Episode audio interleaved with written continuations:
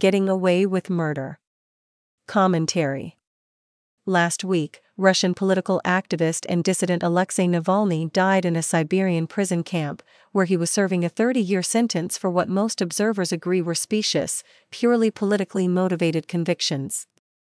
Navalny had been an opponent of Vladimir Putin, the country's current president, and one of Putin's most vehement critics, calling Putin's political party one of crooks and thieves. Young and charismatic, Navalny had repeatedly tried to run for elected office in Russia, but the Russian government attacked him at every turn, accusing him of being a political extremist. Charging him with various crimes, including organizing illegal demonstrations, corruption, embezzlement, fraud, and contempt of court. Placing him under house arrest. Censoring his access to the internet and social media. Imposing huge fines on him and liquidating his assets. As might be expected, Navalny's death has produced renewed outrage against Putin, and US President Joe Biden has announced new sanctions against Russia in response. Stories like that of Navalny have traditionally served as cautionary tales about the concentration of power and the superiority of the US system of government.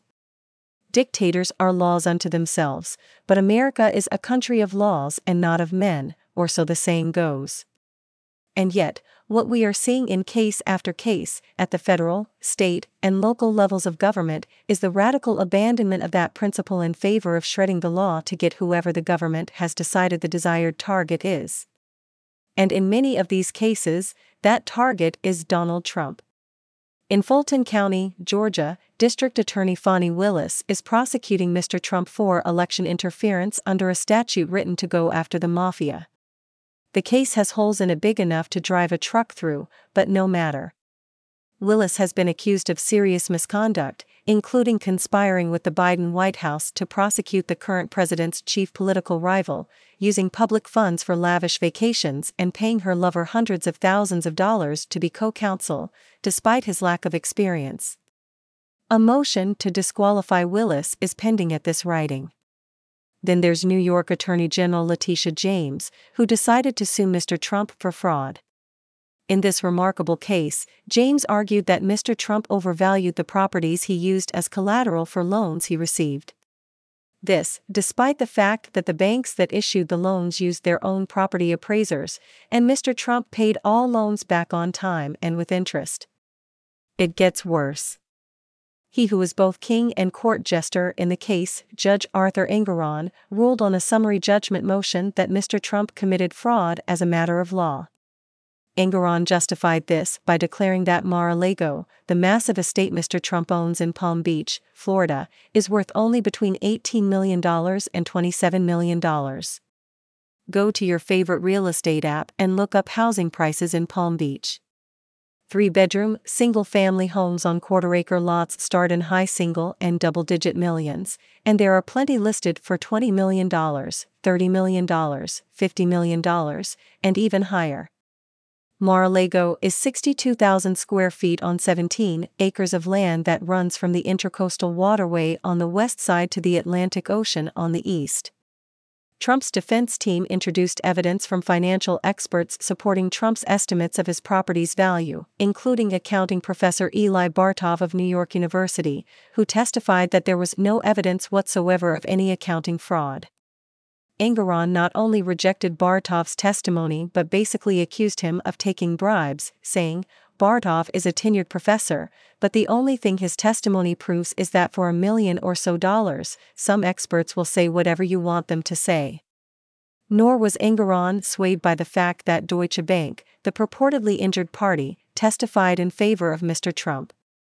So, despite a ridiculously low property value that was contradicted by expert testimony, the lack of an injured party, and the timely repayment of all loans with interest, Engoron ordered Mr. Trump to pay more than $450 million in damages and banned him from doing business in the state for three years. Understandably, other companies doing business in New York are concerned that they could face similarly bankrupting litigation if a rogue prosecutor and biased judge decide that properties provided as collateral for commercial loans are worth a fraction of their actual value.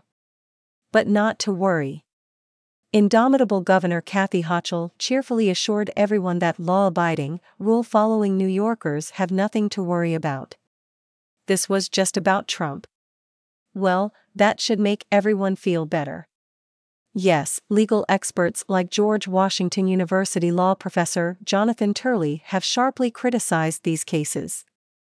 Yes, Mr. Trump will appeal and hopefully, these travesties will be overturned to the appellate courts or even the U.S. Supreme Court, should it go that far.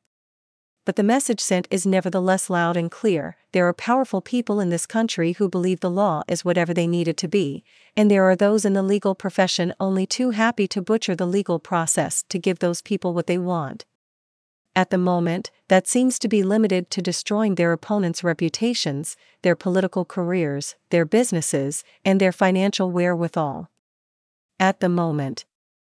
But remember, if Vladimir Putin has his enemies murdered, it's because he knows he can get away with it. The rule of law is supposed to protect us from abuses of power. If we allow it to be eroded, what's to keep those in power here from reaching the same conclusion?